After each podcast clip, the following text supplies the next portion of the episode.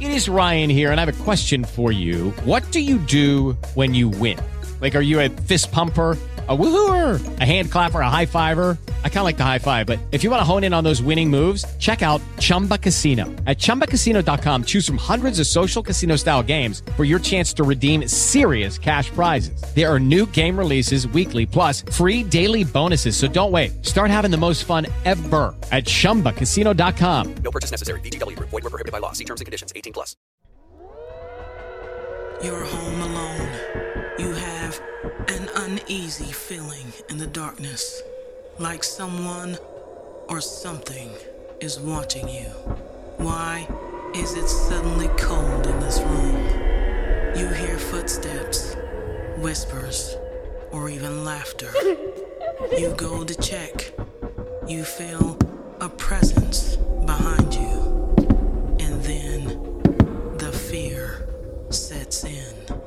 I'm K Town, and you're listening to Paranormal Fears.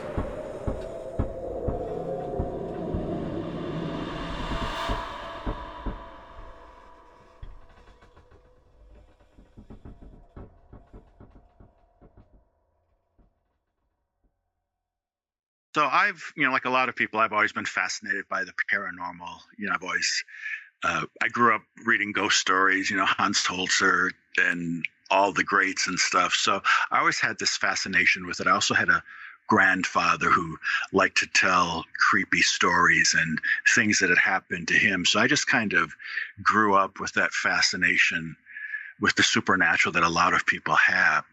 But um, I myself, I've always kind of been a skeptic. You know, I say when a ghost walks up and shakes my hand, that's when I'll start believing in them.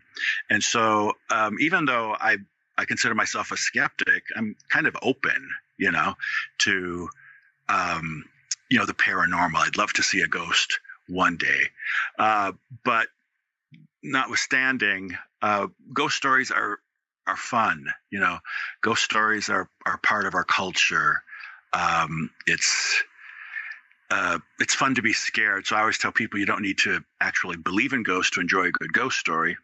And so I always had that kind of perspective.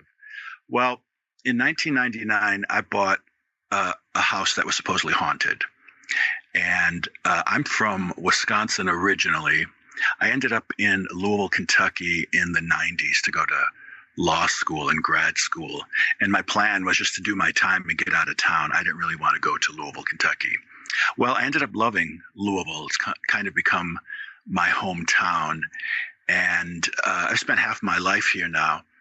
But what really fascinated me about the city is there, uh, there's a historic preservation district. And when I moved to town and, and started going to the University of Louisville, I lived in this area that's just full of old Victorian mansions. It's called Old Louisville. It's one of the largest historic preservation districts in the country. You have 45 square blocks of old houses, roughly 1,400 uh, old homes and mansions, and most of them date from the 1880s and the 1890s and um, most of them are Victorian houses. So some have said it's the largest Victorian neighborhood in the country. So you walk through the neighborhood, it's kind of like a time capsule. It's block after block after block of beautiful old uh, Victorian houses, most of them built of locally quarried limestone, locally produced red brick. And so the neighborhood itself was just kind of fascinating. And so in 1999, I had the chance and I actually bought a house and my house was a small house compared to many in old Louisville. Uh, mine was a little under 3,000, a little under 4,000 square feet, had seven bedrooms. It was a tall chateau-esque house that had belonged to a tobacco man at one time.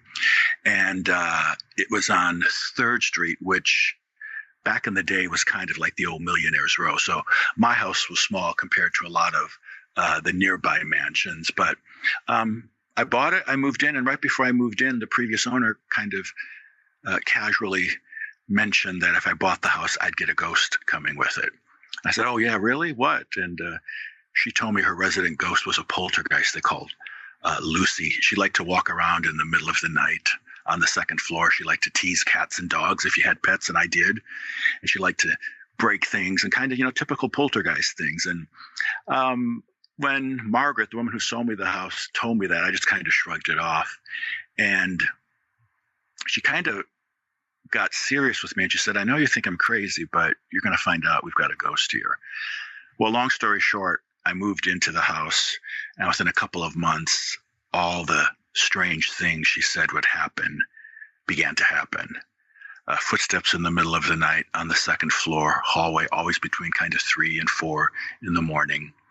And I discovered right away old houses, you know, make a lot of noise but I wasn't hearing random, you know, creaks and groans. I was hearing what sounded like hard soled shoes lightly stepping up and down the length of the hallway.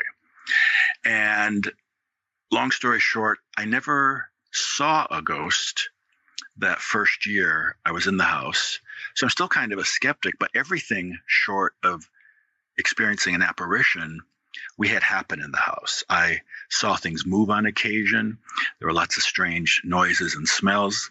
People staying uh, with me, family coming down for the holidays or friends visiting. A couple of them said they had seen an actual apparition. I I didn't though. So what happened is that first year in the house, and I was there for eight years, that kind of made me look at the neighborhood in a different light and you know, down in old Louisville, the average house has been around 135 years. So you've been around that long. You got some stories to tell. And so I started, you know, meeting my neighbors and making friends down there and talking to other homeowners. And sure enough, they all had stories associated with their houses. You, some of them had old family stories and legends passed on. Others had, you know, would be paranormal events take place in their houses. And so what I did is I started uh, exploring the neighborhood and kind of seeking out the paranormal stories and the legends. And that's what got me into writing about the neighborhood. So I started um, writing down these allegedly true cases of hauntings, kind of as a way to promote the neighborhood, to tout what was interesting about the neighborhood, you know, the Victorian history, the wonderful architecture. And uh, in the process, you know, talk about more talk about you know the real life characters who lived there and kind of what made the neighborhood what it was and that um, led to me writing my first book in 2005 and it was well received. People loved it. They wanted more ghost stories. So i did more research and i dug up another batch of stories. I, uh, that came out in a second book. And then a couple years later a third book came out. And then uh, people began wanting to see the places they were reading about. So we started a little tour company that takes people around the neighborhood to show off uh, the places as they were reading about in the book. And uh, like 17 years later, my first book is still kind of doing well. Uh, what I did is several years ago, because over time people got in touch with me and they said, "Oh, the the woman you wrote about in chapter six in your second book, that was my great grandmother, and here's her death certificate." Or they'd say, uh, "Here's a picture of the house you wrote about in your first book." And so I got this new information. I found out there were little mistakes here and there. But what I did is I I took all of those stories and the most popular ones, I kind of edited and updated and put in kind of a best of collection that came out a couple of years ago. It's called True Ghost Stories and Eerie Legends from America's Most Haunted Neighborhood. And what happened is over the last 10, 20 years, so many stories of uh, alleged hauntings have been surfacing that they've started calling Old Louisville America's most haunted neighborhood. They say you can't go more than half a block in the neighborhood before you come across uh, another reportedly haunted house. And so the books I've written about the, the paranormal events in the neighborhood uh, are kind of a, a way to showcase our most famous legends, our most famous cases of hauntings in the neighborhood. And um, that's the book we're talking about True Ghost Stories and Eerie Legends in America's Most Haunted Neighborhood. And that's Old Louisville. I'll tell you, for one, the neighborhood sounds amazing. Really. It sounds like just right up my alley. It sounds exactly like Wilmington, North mm-hmm. Carolina, mm-hmm. which is, you know, I just got back from there a couple of weeks ago and uh, mm-hmm. also vacation there in October, but they have a, an area there where they are clearly uh, prioritizing um, the preservation of those old Victorian homes, and they are just mm-hmm. stunning. They're stunning. And um, Louisville. I've been there one time many years ago, but I didn't know, you know, there was a section there of homes, old Victorian homes that people are really trying their best to preserve. I was going to ask you like what I what I didn't notice when I was visiting Wilmington was they they also have the plaques so they've they've researched the former owners of the houses so the, you know you'll see a plaque on the house and say was owned by such and such you know a, a historic figure i guess or someone of importance to that city is it that way in Louisville as well? I mean, do they have little? Yeah, old Louisville. Um, there's there's a number of different neighborhood associations. So different neighborhoods will do na- different neighborhood associations will do things for their members, and then there's a number of just general historic um, markers in the neighborhood as well. But um, you know, a lot of these are just they're places where people live, and one end of the neighborhood that's where the university of louisville is. So there's you know thousands and thousands of students. So that part of the neighborhood you have more student housing. You know a lot of these have been uh, turned into apartments and things. But the core you know around millionaires row and then we have this gas lamp district called st james court where the gas lights are on 24 hours a day you have this big beautiful uh, Richardsonian Romanesque mansion called Conrad's Castle, and that's supposedly haunted. Um, those are kind of the epicenter of the neighborhood, and uh, many of those have been, you know, taken back to being single-family houses. And um, yeah, a lot of people, especially if they know uh, a notable figure lives there. A lot of people have plaques on the outside of their houses. And um, the thing is, the neighborhood is just so big. Like I said, 45 square blocks. You just walk, you know, block after block after block. And there's all these, you know, wonderful houses. And like I said, a lot of them have good stories that go with them. Sounds amazing. I'm going to make a trip up there. Um, You're not that far either. No, I'm not that far at all. I mean, Knoxville is yeah. just a hop, skip, and a jump. Yeah, it's a couple yeah. hours. Just yeah. let me know when you're in town, and I'll show you around. Yeah, I'd love to, and love to take your tour. I mean, you guys have that going right now, right? Yeah, we do it um, uh, March through November, seven days a week, every night, um, and then in the off season we do them as well. But so, yeah, so we, this is like a this is a, like a, a paranormal kind of tour that you guys do? Yeah, in the evening we do a haunted history uh, tour, uh, 7:30 and 9:15, and then during the daytime we do history and architecture walks as well. Um, what I'm wondering is also, um, are any of the houses open for tours themselves? I mean, you have any historic homes that are open for tourism? Yeah, uh, Conrad's Castle that I mentioned is that is the only one in the neighborhood that operates as a historic house that's open to the public. And officially, it's called the Conrad Caldwell House Museum. And um, in the city itself, there's a number of um, historic homes open for tours. But in Old Louisville itself, uh, the Conrad Caldwell House Museum, the old um, the old uh, mansion where Theophilus Conrad lived in the 1890s. That's the only one that's open for regular tours. Um, throughout the year there are special mansion tours like where you get inside some of these places. And then there's like 10 or so bed and breakfasts a lot of times you can go inside the bed and breakfast. But as far as an actual home that like operates as a museum to welcome uh, tourists that would be the conrad caldwell house which is one of the most popular attractions in the whole city. Got you. It's a beautiful segue by the way. So you do have that in your book. Um, yeah Let's talk talk about it. Famous, yeah, it's one of our more famous haunted places. Yeah, tell us what's going on there so uh, shows like Ghost Hunters have been there. Um, it's got a reputation for being haunted. Nothing too freaky, nothing too scary, but last I heard, there's like six entities that have been documented on the premises. Uh, only two families live there, and so there's ghosts that supposedly come from both of the families. And then after World War II, for a number of years, it was kind of an upscale uh, retirement home for Presbyterian women and so there's some old lady ghosts that kind of linger from those days. But there's supposedly six different entities that have been documented on the premises. And even though there's six different ghosts, um, the one I always hear about is a kind of spirit that tends to appear to people like me. And by people like me, I don't mean people who like old houses and creepy stuff, you know. I mean people who sign up for one of their tours and they're told not to wander off from the group, but they wander off from the group, you know.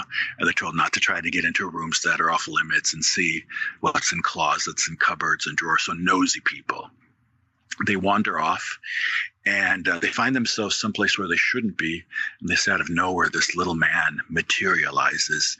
And he looks like he's from the 1890s, maybe.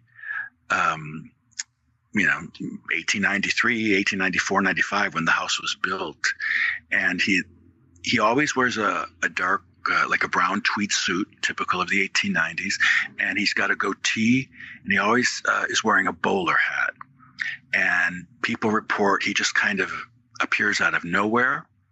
And he never says anything, though. He just fixes the offenders with a very stern glare. And then he kind of raises his hand over his head and he looks up and he kind of, you know, shakes his finger like he's scolding them. And then he disappears into thin air. And uh, over the years, a dozen people have gotten in touch with me after taking tours and saying that happened to them on the tours. And it was always the same, you know, circumstances. They were always someplace where they shouldn't have been. You know, they were all snooping around. Uh, and always it's the same description, you know, the little man in the brown tweed suit with the goatee and the bowler hat. And uh, always at the end of the tour, these people are kind of startled because they look up and on a far wall, they see an oil portrait hanging there and it's a man in a brown tweed suit and he's got a goatee and a bowler hat and they say oh that's the man we just saw. And uh, the docents who work at the museum they're kind of used to you know it happens a lot. So they usually take that opportunity to tell more about you know who the man in the picture is and it's it's mr conrad the man who built the house. Um, conrad as he was known came from France in the years before the Civil War, and he made a, a fortune as a leather tanner in the city of Louisville. And by the end of the century, he was one of the wealthiest men in the region. So the house that sits at 1402 St. James Court, you know, Conrad's Castle, uh, he still has family in Louisville. And some of his descendants have come on tours with me and uh, they shared lots of stories about him. And uh, it seems like Conrad, uh, he was kind of the neighborhood curmudgeon. He was always, you know, getting in fights with his neighbors and suing them and uh, always yelling at kids, get off his grass. And uh, when his descendants hear the alleged uh, instances of his haunting antics in the, the mansion, they, they're not surprised. They said it sounds just like their, fa- uh, their famous ancestor because – they said in real life, Conrad was always known to be a notorious control freak. They uh, think he's probably a control freak in the afterlife as well. You know, he's got people traipsing through the mansion all the time on tours. That probably drives him crazy. And then in addition, he's got five ghosts that co-haunt the place.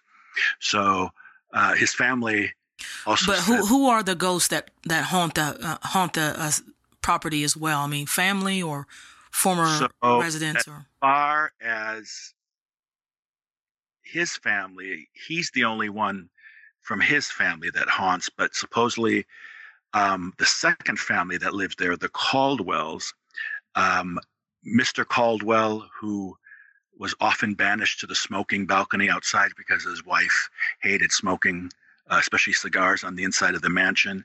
His ghost is one that's been seen as well as their daughter, Grace, uh, who has a beautiful uh, oil portrait of her hanging in the front parlor. So that that would be three. Supposedly, there's um, the ghost of a former housekeeper who's kind of a protective spirit, and when ever anything bad is about to happen, she kind of shows up to let people know they got to close the windows or go check the front door. And then from the the the days it was the Rosanna Hughes um, a Presbyterian ladies' home, there's supposedly like a group of three old ladies they've seen. It's always in a group, three old ladies kind of hunched and walking together that they've seen. Those are the ones that I've heard of. And and so I mean, this is the only home you said that's actually open for historical visitation. Um, have you heard these stories from the people that work there, or just visitors? Or yeah, well, uh, the, it was a former director when I was writing my first book who she's the one that told me about the housekeeper and um, some strange things she had had happen, like things moving and just kind of weird things. So she was the one that kind of turned me on to the different stories. Then talking to people who had taken tours there, you know, once people found out I was writing a book, people got in touch and they uh, started sharing a lot of their stories. And then um, that's that's when I started hearing about the Conrad ghost appearing over and over again. And his family, the ones I've talked to, they said uh, Conrad was really, really short, like he was under five foot. And they think he, you know, he suffered from short man syndrome and he carried himself with this gruff demeanor all the time to kind of make up for his short stature. But um, his family, his descendants I've talked to, you know, the family lore says uh, he was very small, but he never would back down from a fight. He loved confrontation. He loved uh, telling people off and scolding them. But he was always so short when he scolded people, he tended to have to lean back and kind of look up to make eye contact with them. So that kind of fits in with how the apparition often appears. It's often leaning back, like looking up into the, you know, in into the sky or something, or maybe you know someone someone who's taller than he is looking into their eyes. Looking yeah. N- never, never verbally hearing anything or anything. Nope, never oh, says okay, anything. Yeah. Just appears and, and goes sh- through the gesture and scolds people, and that's it. That's funny. mm-hmm. Yeah, so it's one of the it's one of the funnier stories. Yeah. Um, uh, good thing is about old Louisville, there's some creepy stories, but there's a lot of um, a lot of them are kind of forlorn ghosts, like you know unrequited love. There's a tragic story, uh, one of the most famous ones. There's a huge neoclassical church at the corner of Third and Ormsby, and uh, it's the location of what many consider the most famous case of haunting in the neighborhood. It's definitely the most tragic as well, but it in, involves um, a ghost that looks like it's a lovely 18, 19 year old woman um, she's lovely and statuesque, and this church has kind of a, a, Grecian portico entrance. So there's these massive 13 columns that flank the entrance, and they always see this ghost. It's usually in the evening, usually after dark when it's cold, and they always see this lovely uh, ghost pacing back and forth at the columns. Uh, she's lovely, like I said, statuesque, but she's uh, a sad, forlorn kind of ghost because you'll often hear her sobs echo down uh, the sidewalks in the neighborhood. And always she wears kind of a long, flowing white gown because when you're a female ghost, what do you need to wear? You know, a long, flowing white gown, right? She's kind of uh, a stereotypical ghost, but in old Louisville, they love her. They call her the Lady of the Stairs. And people have reported sightings of her, you know, back a hundred years ago already. And what we were able to piece together is this ghost they call the Lady of the Stairs is someone who lived in the neighborhood back in the day, and they called her Miss G. So the G uh, stood for Gathright. They were one of the prominent local families uh, in the neighborhood. And Miss G's part of the clan, they came from Bardstown, which is a half hour south of Louisville. It's like the old bourbon capital. And they said in 1918, Miss G uh, graduated high school. She finished her studies, and uh, her parents were having financial issues and they were on the verge of bankruptcy. The only way they could escape bankruptcy was to marry their uh, one lovely daughter off into a wealthy distilling family. But there was a problem. There was only one man available for marriage in their town at the time, and that was an elderly widower, many, many years older than Miss G. Of course, he thought that was a pretty good idea. And uh, Miss G's parents were okay with it. Miss G wasn't so excited about the match with this older man. And the reason for that was she was in love with somebody else already. So um, it was 1918. You know, World War One was raging, and the reason there were no young men in town is they had all you know signed up and they were fighting in the war in Europe. Well, Miss G uh, had fallen in love with the dashing young soldier, and he had earned some leave. He came back to town. They were hoping to get married on the sly, um, before they had a chance, the young soldier received a telegram telling him he had to come back and join the regiment right away. So he promised his beloved Miss G that when the war ended, he'd come back and get her, and then they'd be married. Well, when the parents got wind of this, they weren't happy. That was going to thwart their plans. So they sent their uh, daughter away from town so she wouldn't be there when the soldier returned.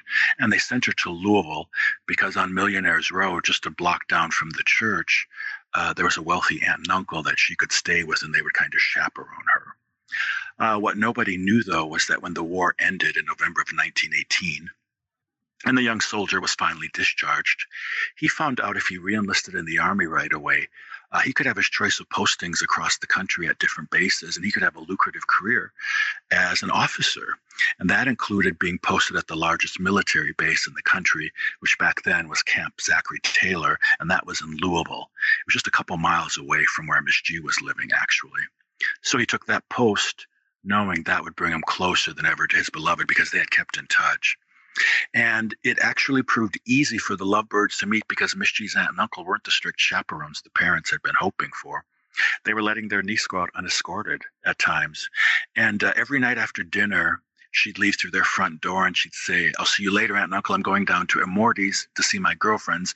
And Immorti's was a famous ice cream parlor that stood on a corner right across from the huge um, First Church of Christ scientist. And to her credit, uh, she wasn't lying. It was the place where all the young people hung out back in the day. And Miss G was going and seeing her girlfriends, but she'd only uh, see them for a few minutes and then she'd excuse herself and she would rush back to the steps of the church and go up to the columns, pace back and forth. Because back in the day, those steps were like the rendezvous spot for all the young sweethearts in the neighborhood. And any given night, there'd be dozens and dozens of couples up there rendezvousing. And that's where Miss G and her boyfriend would meet every night like clockwork. And so a, month went by like this, another month. Eventually, though, Miss G and her boyfriend grew tired of sneaking around and uh, they decided it was just time for them to run away and elope. So they met on a Thursday night and they decided the next night it would be time for them to carry out the plan that they had been hatching. And the plan was to meet at their normal time at the steps of the church, but then go downtown Louisville to uh, Union Station, get the overnight train that went to Chicago. And there, the young man had family they could hide out with. They'd get married and then break the news to everybody, and they'd have to deal with it. So the next night rolled around. It was Friday night, time for them to run away. At the ice cream parlor, people knew something was up right away because Miss G arrived with a suitcase swinging at her side. And uh, just like today, back then in old Louisville, everybody knew everyone else's business. And before long, people began kind of talking, and they quickly put two and two together. But nobody said anything to Miss G, and nobody tried to stop her. And so, uh, after seeing her friend, she excused herself and quickly ran back to the steps of the church, went up to the columns, and started pacing back and forth, waiting for her would be fiance.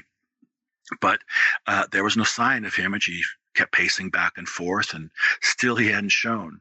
Eventually, you know, the evening wore on, it grew colder, darker. All the other couples began drifting away, and in the wee hours of the morning, it was just Miss G up there pacing back and forth in the chill night air. Well, right before daybreak, uh, some late night partygoers were uh, walking by on the sidewalk, and one of them was a friend of hers. He uh, looked up and he saw her. He said, "Hey, Miss G, why why are you out so late? What's going on?" And she told her friend she was waiting for someone, and her friend offered to wait with her. And she said, "Oh, don't worry about me. He's got to be here soon enough. You go on, you know, with your friends, and don't worry about me." And so he said, "All right, we'll see you later." He continued down Third Street with his friends, but then down on the next block, he told his friends he didn't feel right leaving Miss G all alone. So they went on without him, and he rushed back to the steps so he could wait with her. And he got back to the steps right as the sun was coming up, and he, he looked up and he was kind of startled because Miss G was no longer there. And so he ran up the steps to the columns. He looked behind the columns. There was no sign of her. There were little alcoves back there. He looked in the alcoves. There was no sign of her. So he assumed in those several minutes that had gone by, the boyfriend must have shown up and they were probably going to try to get the morning train that went to Chicago. And uh, so that was that, or so people thought. So that day passed. But when darkness fell that next night, people were kind of surprised when they looked up and at the steps of the church, there they saw Miss G in her normal spot at the columns, pacing back and forth.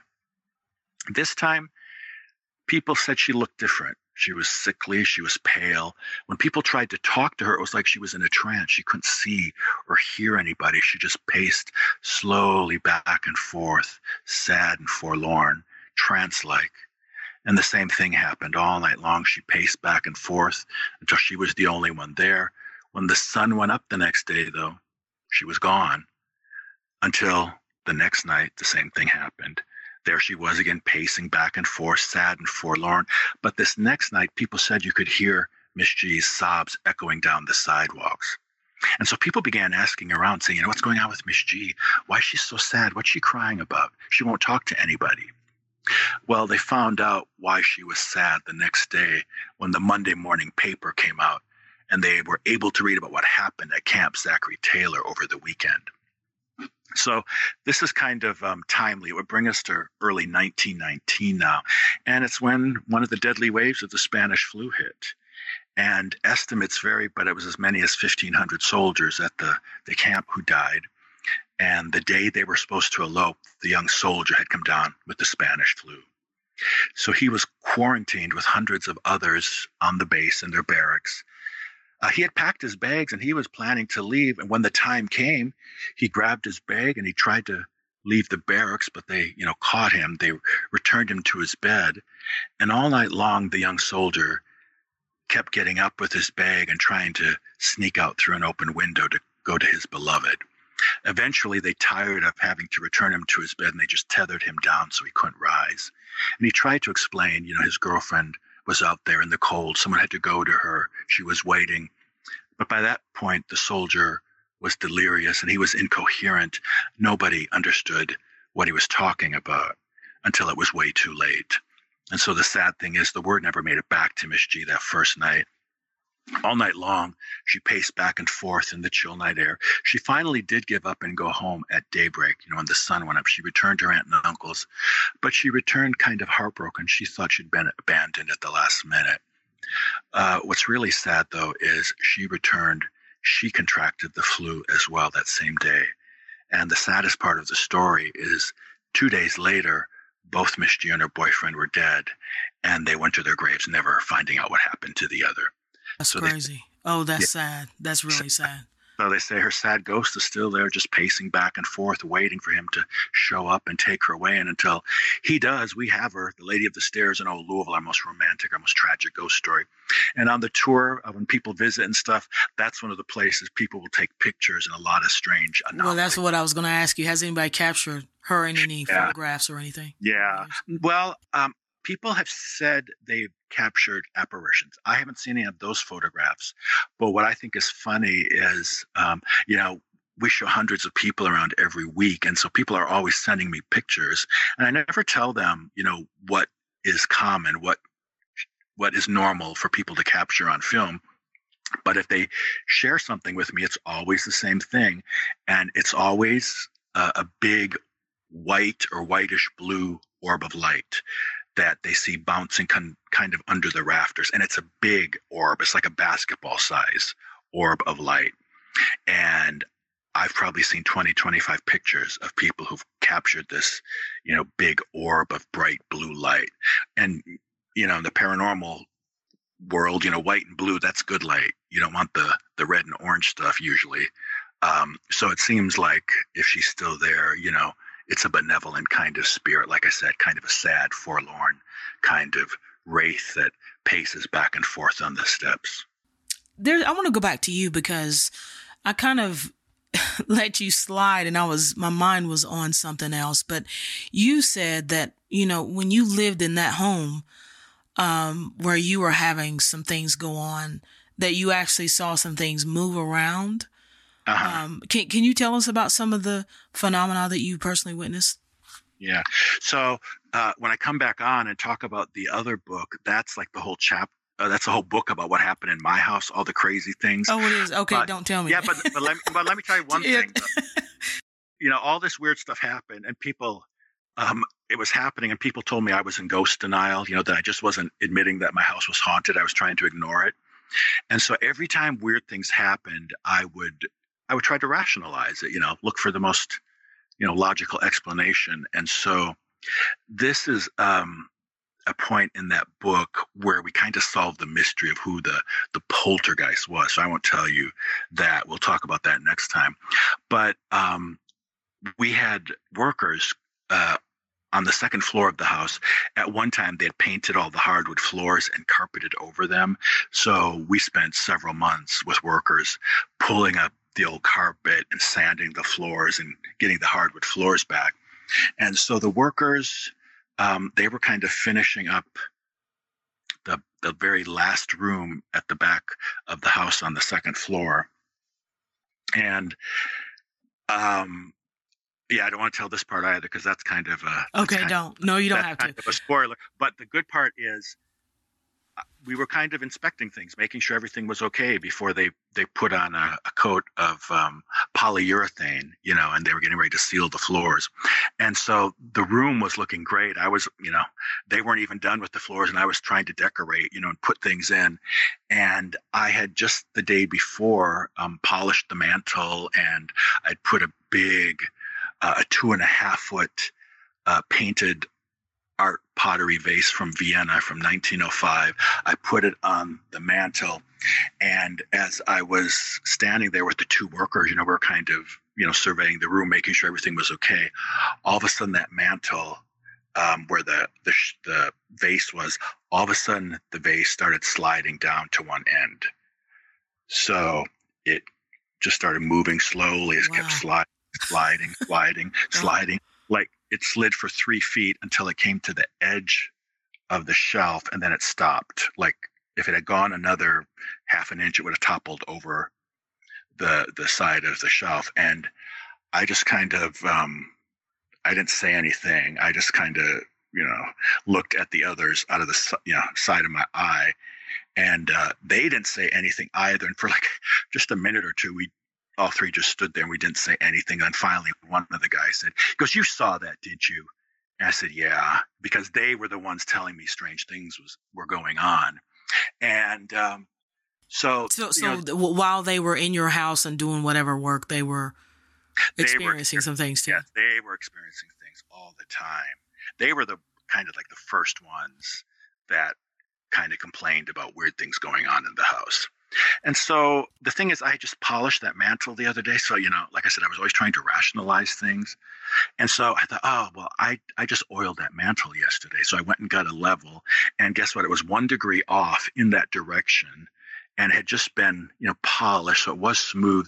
So theoretically, that's kind of, that could be an explanation for it. But the thing is, yeah, I but did, did you try to do it again? Like, yes, I, I, right away, I put, I put that mantle, I put the, the vase, the mantle vase back where it was and I tried to nudge it.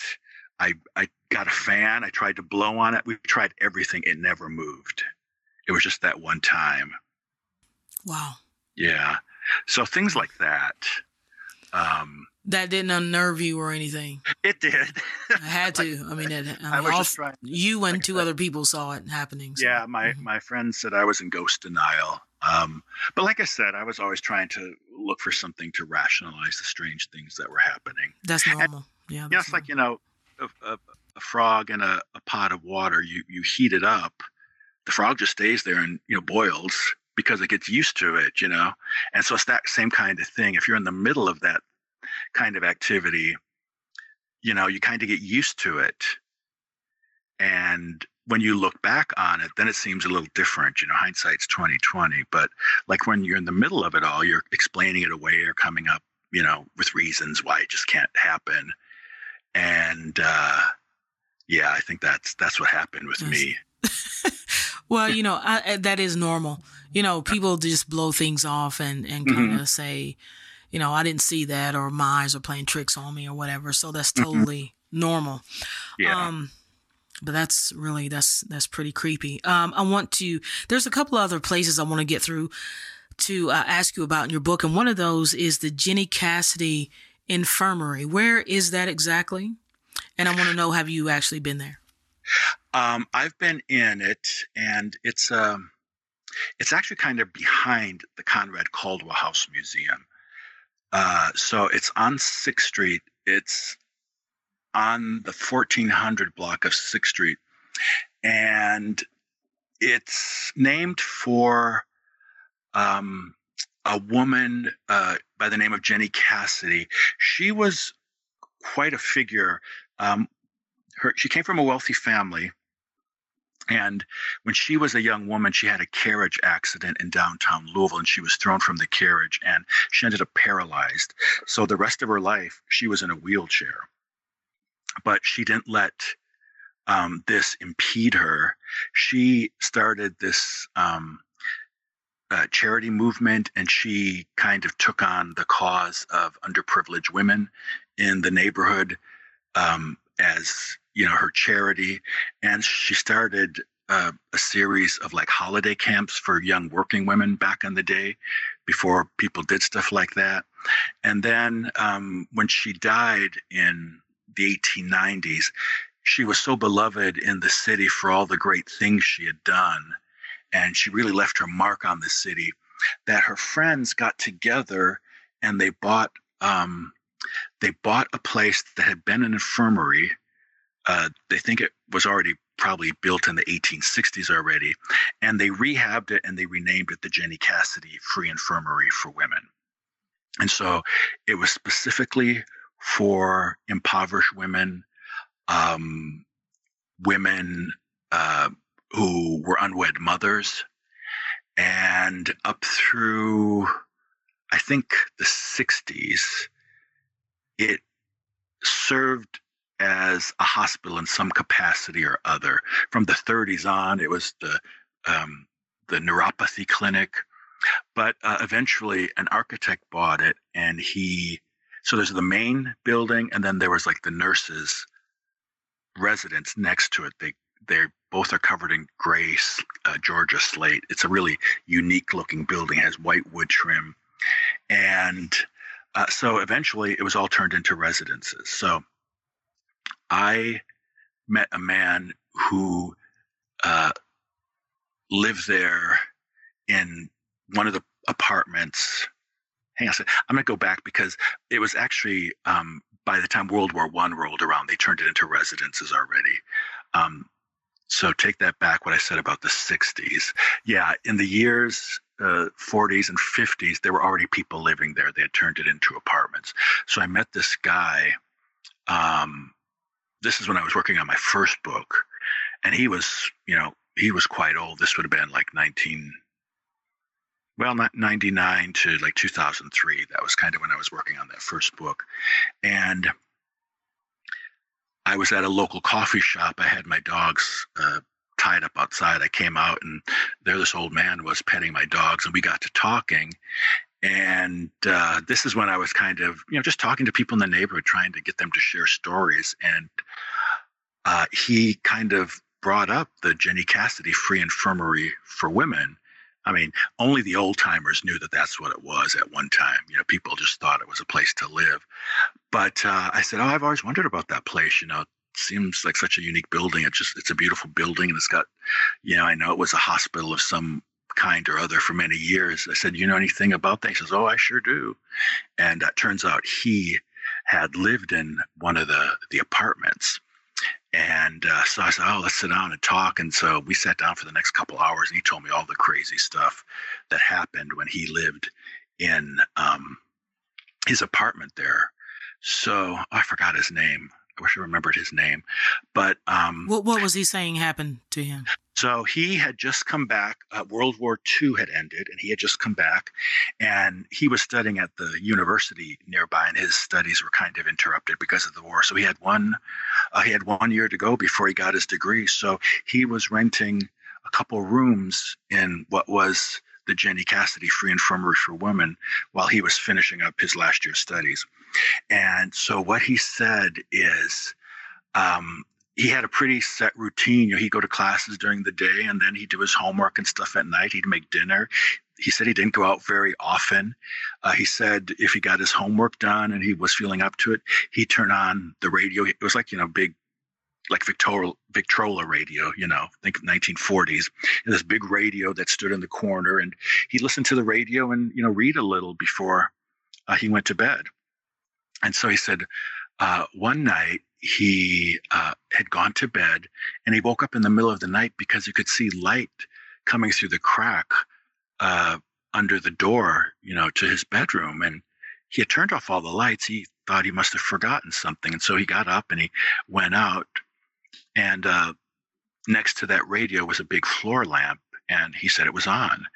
And uh, he went and you know pulled the string on it. He turned it off and he turned uh, to go back into his bedroom. When he turned around, the light came back on. And so he went and turned it off again. When he turned around and walked out of the room, the light came back on again. Well, he realized something wasn't working. So he unplugged the lamp, turned around to go to bed, and the lamp came back on again, even though it wasn't plugged in. And uh, he knew something wasn't quite right. And then all of a sudden he started, um, he said like this weird mist kind of filled up the room like a cloud or something. And he said the radio started kind of flickering on and off. And he started hearing like this moaning sound, like maybe a woman in pain or something. It was just like this disembodied, uh, painful scream, this moan that came from this like cloud of mist that kind of started to fill up uh, his living room. And he just stood there and he said the the mist just kept coming. And then he said it started to rain inside of his living room. Uh, raindrops started to fall from the ceiling. I guess all the contents. Oh my goodness! Wow. Yeah, and so he um, he went and jumped uh, under the covers and just tried to ignore this thing.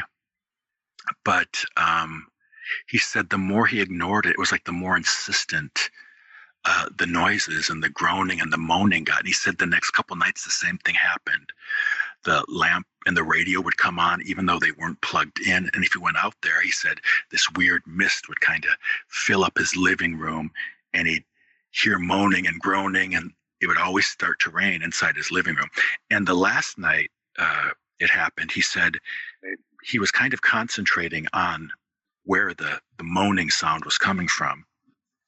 And he said he could vaguely discern in the the mist in the clouds a form of what looked like maybe a woman standing there like reaching her hand out or something and when he started to see things that's when he got really nervous you know so the next day he went um, to his church he went to a catholic church just several blocks down on uh, Sixth Street It's called St. Louis Bertrand Catholic Church, a beautiful church, like from the 1850s and 60s. And he asked uh, the priest, Father Joe, who was kind of a friend of the family, you know, it's the one who had baptized him and he had grown up with him as the priest. He asked if he'd come check the place out because he assumed, you know, something had to be going on you know, of a paranormal nature, maybe a priest could take care of things. And um, the priest was kind of reluctant. He said, you know, we don't really do that stuff anymore. And it's very rare that, you know, there's real haunting stuff going on. But um, this this old guy, or he was a young guy back then, he insisted. And finally the priest said, okay, he said, "Where do you live? And um, and the guy said, Well, you know, I just live a couple blocks down. And uh, so the priest grabbed his satchel and stuff and he said, All right, let's go. And uh, they started walking down to what is the Jennie Casseday Free Infirmary for Women. And as uh, the guy uh, opened the gate, the big wrought iron gate, and started walking up the front uh, walkway, the priest, Father Joe, just kind of stopped and said, Oh, you live here? You should have told me you lived here. And uh, he said, I've been here before. And it turns out that the priest had uh, made many calls to that location when it was the infirmary because he often was called to administer last rites to women uh, who were dying in childbirth. And it turns out the um, the young guy, the ex-soldier, his apartments uh, were in the old maternity ward of the Jennie Casseday Free Infirmary for Women. And the priest said he had uh, come and administered last rites to quite a number of women who died in that area. And so he went in uh, with um, the guy and he pulled out all his stuff and crucifix and he started going through kind of a, you know, a cleansing, uh, kind of a prayer of blessing and the guy said, as the priest was praying, he said, all the stuff kind of happened that was happening before. The floor lamp went on, the radio went on, even though they weren't plugged in. This weird mist kind of filled up the room. It started to rain, and they started to hear the moaning and groaning. And this time, um, the young soldier said he could make out the figure of the woman in the mist more so than he could on the previous occasion. And he said he could see a face, and it was like she was kind of moaning in pain and screaming and she was kind of reaching out her arm. And all of a sudden he said just like that he got the sense that this was one of the women who had died in childbirth. And he said he took it upon himself to try to communicate with her like telepathically. And he said you know you know don't worry your child is uh, fine. Uh, everything's going to be fine. You know you don't need to be here anymore and with that he said um, the mist kind of evaporated. It cleared out of the room. The priest finished saying his prayers and such. And um, he never had any problem with that stuff happening in his apartment anymore. The radio and the lamp going on the moaning and groaning it all stopped from that point forward Did he say, okay, this is so amazing. This is so amazing. The fact that it started raining inside his apartment.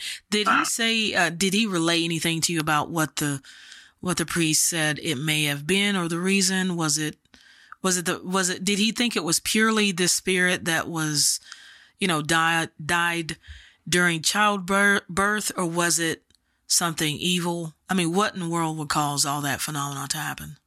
Well, the sense I got was that it was like maybe the collective, you know, all the women who had died and suffered in that area. Um, yeah, he was convinced it was women who had died in childbirth, and he didn't know if he was it was just one particular woman or maybe like she was representative of all the spirits associated with that place. But one funny thing um, that happened is so I had that, which you know that's creepy in and of itself. But I mentioned, you know, a couple years ago, I took my my first three books and I kind of edited and updated them, put them in this book that we're talking about right now, True Ghost Stories and Eerie Legends from America's Most Haunted Neighborhood. Well, like I said, one of the reasons I did that is because over time, people were getting in touch with me and sharing information. You know, uh, a lot of corroborating information about family members and people they knew associated with these reported cases of hauntings. So as I was just getting ready to put out that book, I got an interesting email from a woman in California. And it turns out her aunt had been a patient at that hospital in the 20s. And in the 20s and 30s, that's when it was the Louisville Neuropathy Clinic. And basically, um, you know, back then, if you were a woman and you didn't toe the line, you know, if you if you didn't comport, uh, you know, you were hysterical, and you know they could put you away for things like that. And it turns out, you know, women who you know today we'd probably just say were headstrong back then, or maybe they were suffering postpartum depression or some kind of you know depression.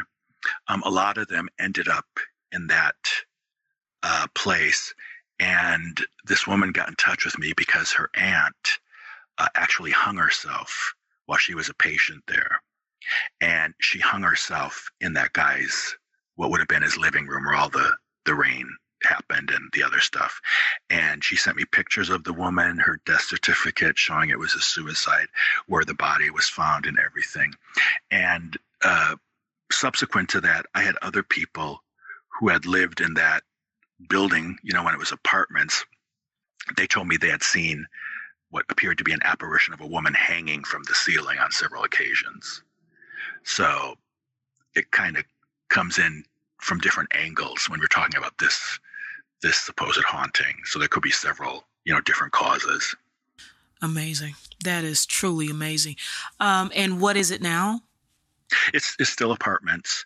Uh, the people I've talked to the people who live there recently. Nothing, nothing that I've heard of to to worry about.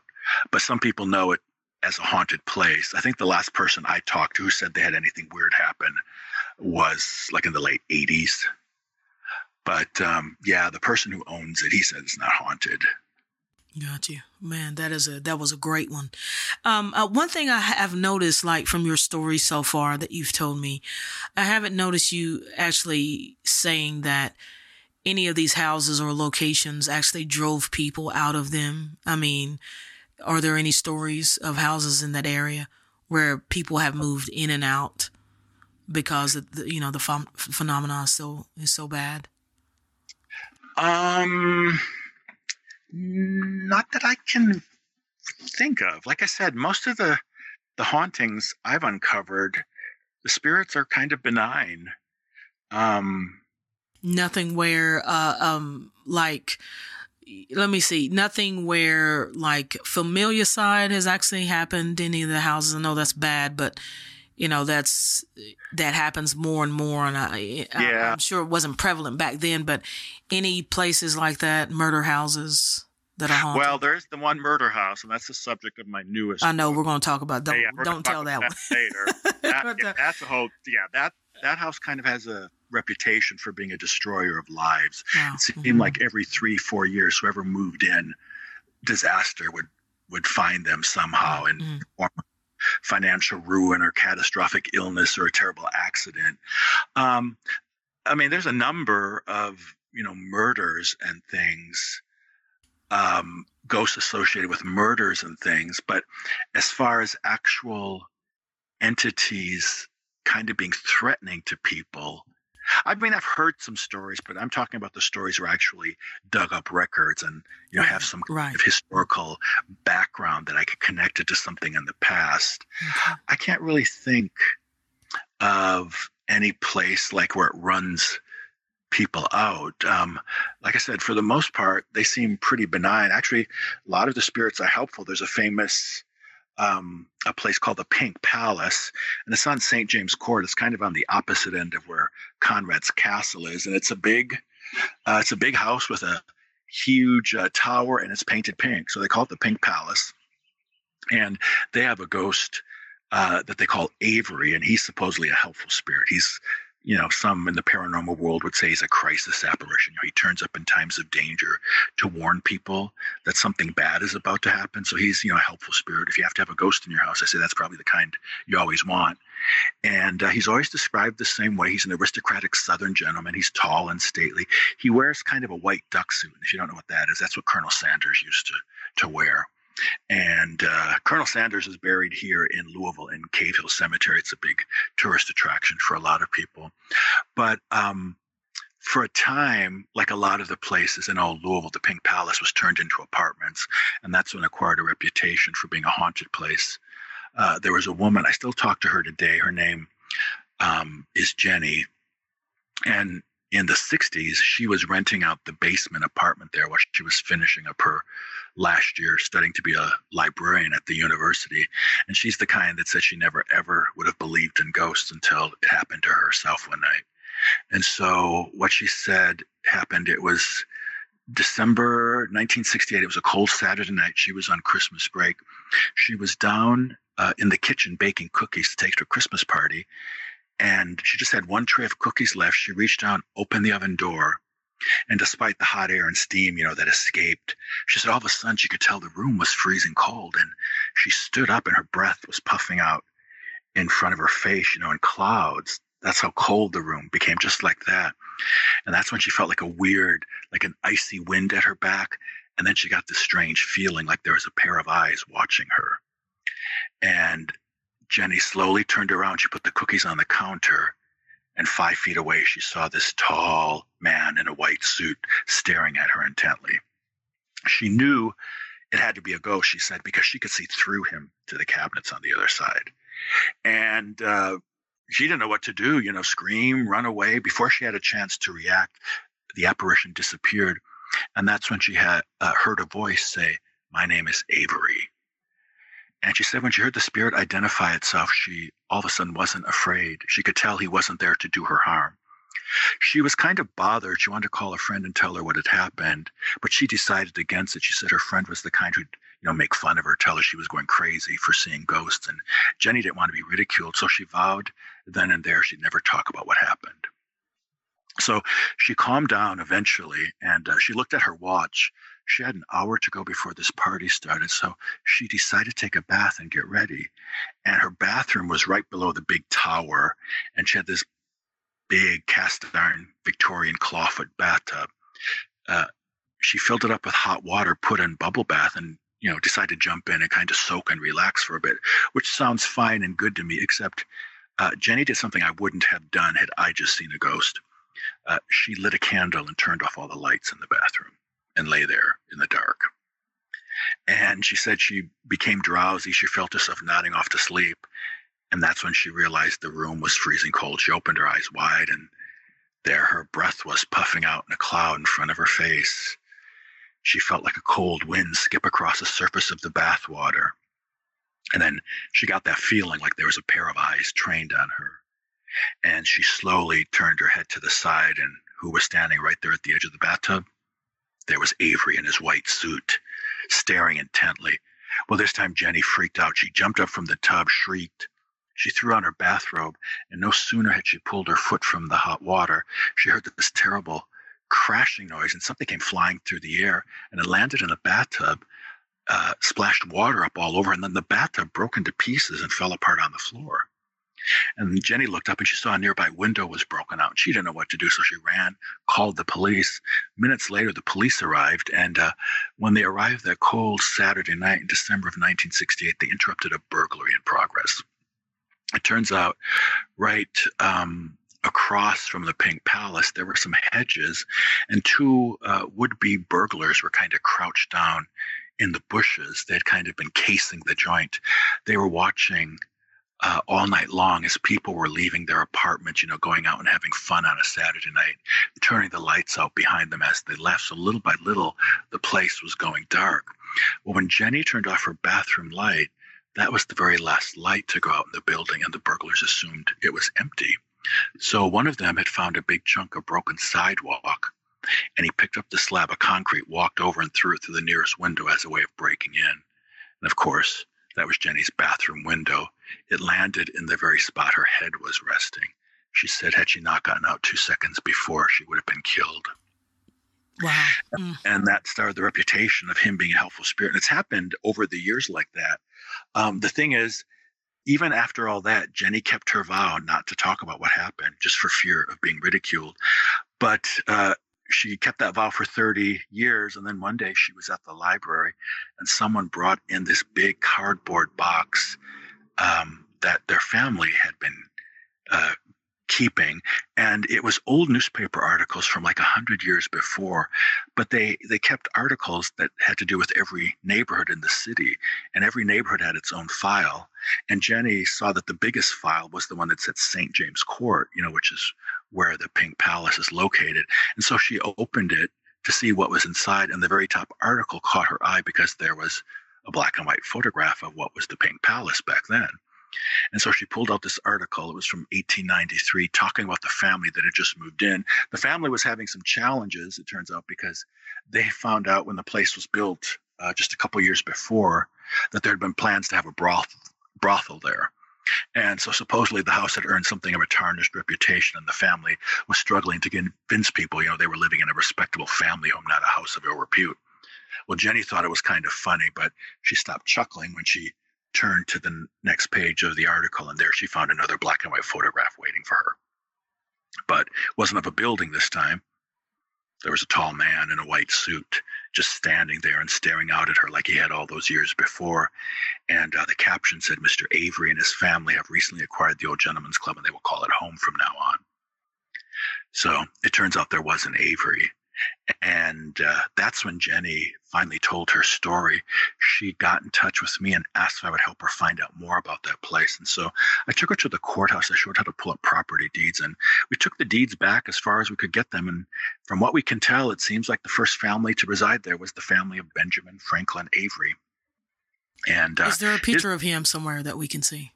Um, there is. I don't know. Uh, I, I don't have it offhand, but there are pictures of him. If you do some online sleuthing. It's easy to find. But um, uh, it turns out there really was an Avery and his family, like Conrad's family, still around today. Avery's great grandchildren have come on tours with me and shared stories about him. And he was, um, he and his wife were pillars of the community. His wife was a famous suffragette and they used to have meetings at the Pink Palace. And Avery, nine months out of the year, they said he preferred to wear his white duck suit. Every night after dinner, they'd stroll the court twice. That was kind of their evening ritual. But people who knew Avery said he was a really good guy. Um, he was a nice neighbor. And what they remembered most about him was how much he loved his house and how protective he was of his property. So it seems kind of only fitting that his you know spirit should linger on in the house, watching out for all those who come after him.